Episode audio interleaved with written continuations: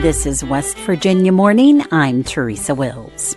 A Shepherd University professor is overseeing research to make aircraft communication more secure. You're dealing with sentient uh, opponents, people who are uh, able to see what you're doing and then counter that. Uh, we're seeing a lot of this in the Ukrainian war. That story and more coming up this West Virginia morning. Support for West Virginia morning is proudly provided by Luke Frazier. Two state troopers continue to recover after an exchange of gunfire left a Martinsburg suspect dead Sunday night. Randy Yohe has more. After being shot four times, Trooper A.A. Bean remained hospitalized Monday afternoon in critical but stable condition. Trooper C.D. Spessert was shot once and was stable. West Virginia State Police Chief of Staff Major Jim Mitchell is hopeful Trooper Bean will survive. Mitchell says late Sunday night the troopers were attempting to serve an arrest warrant on 60 year old Tobias Gainey at his Martinsburg home. Gainey refused to open the door or come outside. That left the troopers no choice but to make entry, and that's when gunfire began. We won't try to shoot someone unless we just have to. And in this case, uh, as soon as the, uh, the door was opened, they received fire. Gainey died at the scene. Mitchell says the warrant was apparently for Gainey committing battery against his neighbor. An incident investigation remains underway. For West Virginia Public Broadcasting, I'm Randy Yohe. Pope Francis recently announced that he formally approves allowing priests to bless same sex couples as long as they are not for marriage or a blessing of communion. Brianna Heaney has the story. The announcement comes as there are growing tensions between some conservative U.S. Catholics and the Pope. However, Mark Brennan, the Diocese of Wheeling Charleston's bishop, says this is not a radical change for the church, and this is something that parishes in West Virginia are doing and will continue to do. So the change, I guess, the change is becoming is widening the scope of of uh, in our consciousness of who can receive blessings. But all the way along, I think people uh, have received blessings, whether they were any any kind of whatever union they were in, uh, heterosexual or homosexual. Brennan says the document also reaffirms that homosexuality is a sin and that same sex marriage is not supported by the Catholic Church. For West Virginia Public Broadcasting, I'm Brianna Heaney in Charleston. A big shift is coming in how the country gets its electricity, according to a prediction from the U.S. Department of Energy. Curtis Tate has more. Wind and solar together are poised to overtake coal next year in generating U.S. electricity. That's a prediction made this month by the U.S. Energy Information Administration. Renewables, including hydro, geothermal, and biomass, overtook coal for the first time in 2022. The federal agency forecasts a rapid expansion of solar in 2024, amounting to 37 gigawatts. Coal this year fell below 20% of the nation's electricity mix for the first time, ending 2023 at 17%. Next year, the federal agency forecasts it will fall to 15%. Natural gas will continue to be the nation's dominant fuel for electricity at 42%. For West Virginia Public Broadcasting, I'm Curtis Tate in Charleston. West Virginia tradespeople and vocational students have until December 31st to win $12,000 by sharing what makes them proud to be a West Virginia skilled worker. Caroline MacGregor reports. State Treasurer Riley Moore is encouraging aspiring and established trade professionals to take advantage of an opportunity to receive a financial boost to their career savings. To enter, visit wvjumpstart.com and in 250 words or less, answer the question, What makes you proud to be a West Virginia skilled worker? This could include a welder, truck driver, or other profession. Contestants must also submit an original digital picture that best captures their answer. Up to 20 people will be selected to receive $2,000 deposited into a Jumpstart savings account. One of those will be randomly selected to receive an additional $10,000 grand prize. West Virginia residents must be 18 or older to enter, and entries must be received by the end of the day on December 31st. For West Virginia Public Broadcasting, I'm Caroline MacGregor. This is West Virginia Morning. I'm Teresa Wills. It's 748.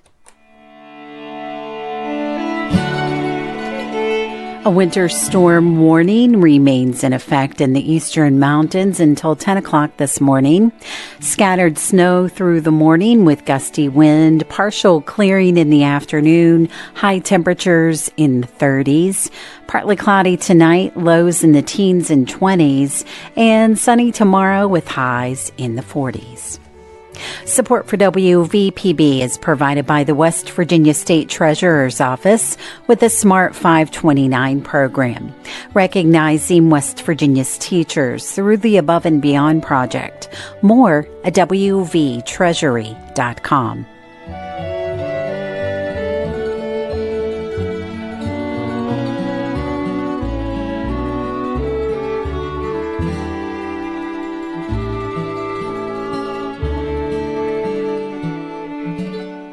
A Shepherd University professor is overseeing research to make aircraft communication more secure.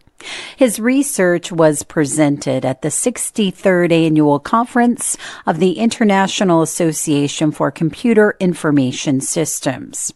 It has also been published in several publications and is attracting the attention of the country's defense contractors. Assistant News Director Caroline MacGregor sat down with Assistant Professor of Business Administration George Ray to talk about his cutting edge research. Professor Ray, thank you for joining me. Your research focuses on making the skies more secure, not only in the interest of the general public, but also from a national security standpoint. Tell me what motivated this area of study. Um, I started the most recent round of this research about five years ago. I was a, a, uh, computer and communications officer in the United States Air Force for eight years.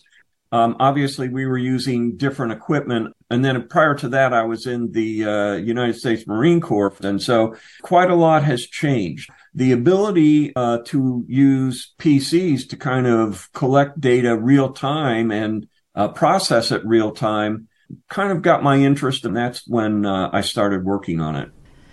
You talk about the National Airspace System, a network of controlled and uncontrolled airspace, both domestic and international. The NAS essentially has an enormous responsibility of managing air traffic. What role does cybersecurity play in the national airspace? Shepherd University has a uh, national airspace cybersecurity laboratory and uh, we consider the national airspace to be part of the national cyber infrastructure because the avionics that are used in air traffic management transmit digitally encoded messages over a data link service. We're focusing on collecting right now the communications in the airspace transmitted by surveillance radars, transmitted by aircraft, by GPS satellites so we have a data driven approach to analyzing the national airspace. You commented that most people do not consider the airspace as a cyber system that is vulnerable to hacking attacks. What do you mean by this? They realize that it, the national airspace is vulnerable to attacks, but it's not considered part of the cyber infrastructure. That's what we're saying is we look at this as being part of the cyber infrastructure very much like the networks you and I are using. And those are the ones that, you know, most of the uh, investment dollars from the National Science Foundation are going into is protecting things like power stations and data communication networks that we would use for finance and so on. But we think that this is uh, just as important an infrastructure and it is a cyber infrastructure. What are some of the different techniques used by hackers to attack the network? For example, the replay attack.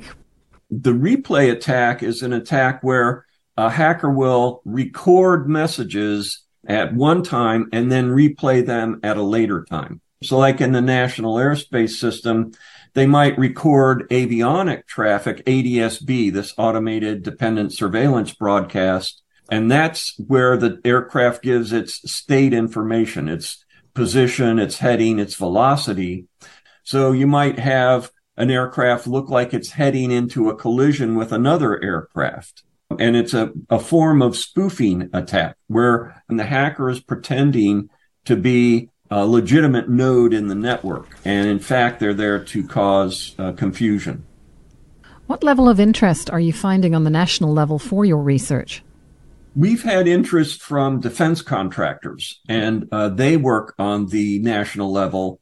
And, you know, uh, just there was a headline in the New York Post, uh, you know, a couple of weeks ago about GPS hacking.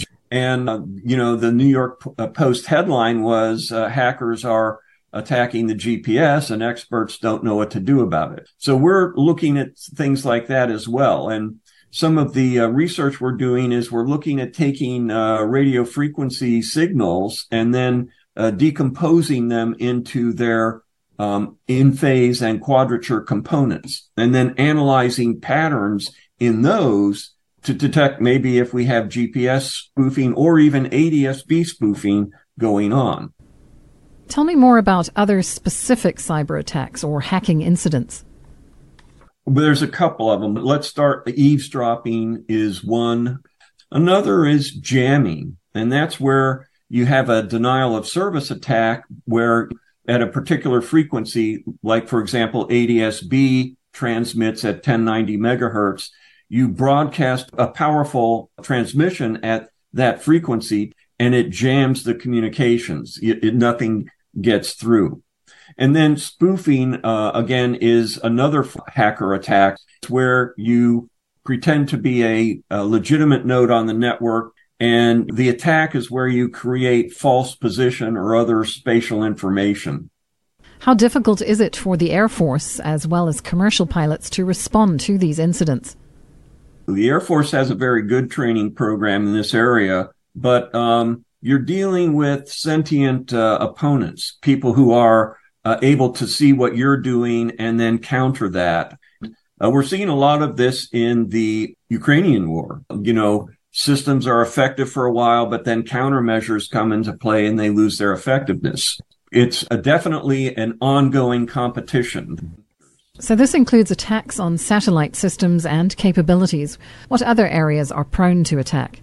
That's correct. GPS is a satellite system and it's part of the GNSS where there's several other countries that have put up uh, systems very similar to GPS. And all of these systems are very uh, vital for transmitting information.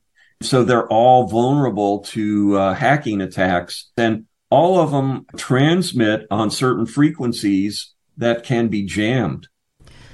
With the addition of drones using the country's airspace, what are the risks for air traffic controllers already under intense pressure to provide communication support for pilots?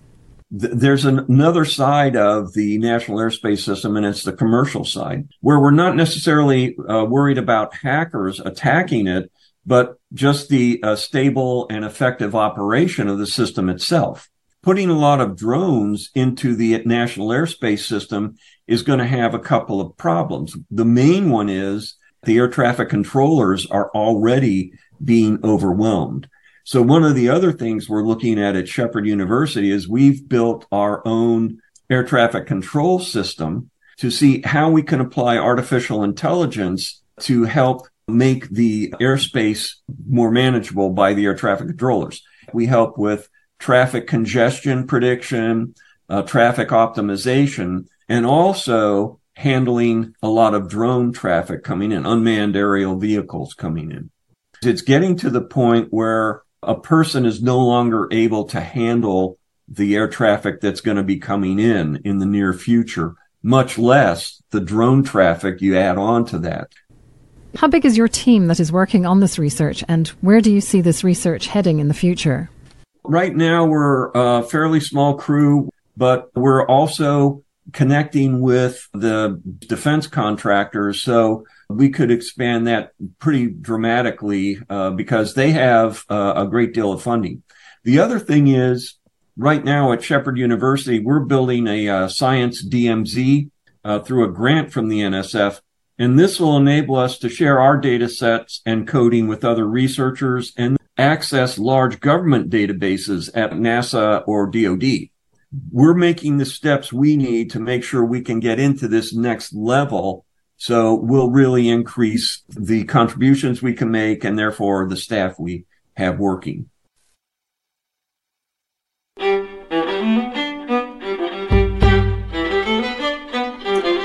West Virginia Morning is a production of West Virginia Public Broadcasting, which is solely responsible for its content.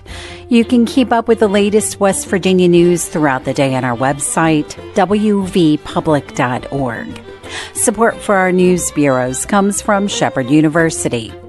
West Virginia Morning is produced with help from Bill Lynch, Brianna Heaney, Caroline MacGregor, Chris Schultz, Curtis Tate, Emily Rice, Eric Douglas, Liz McCormick, and Randy Yohe.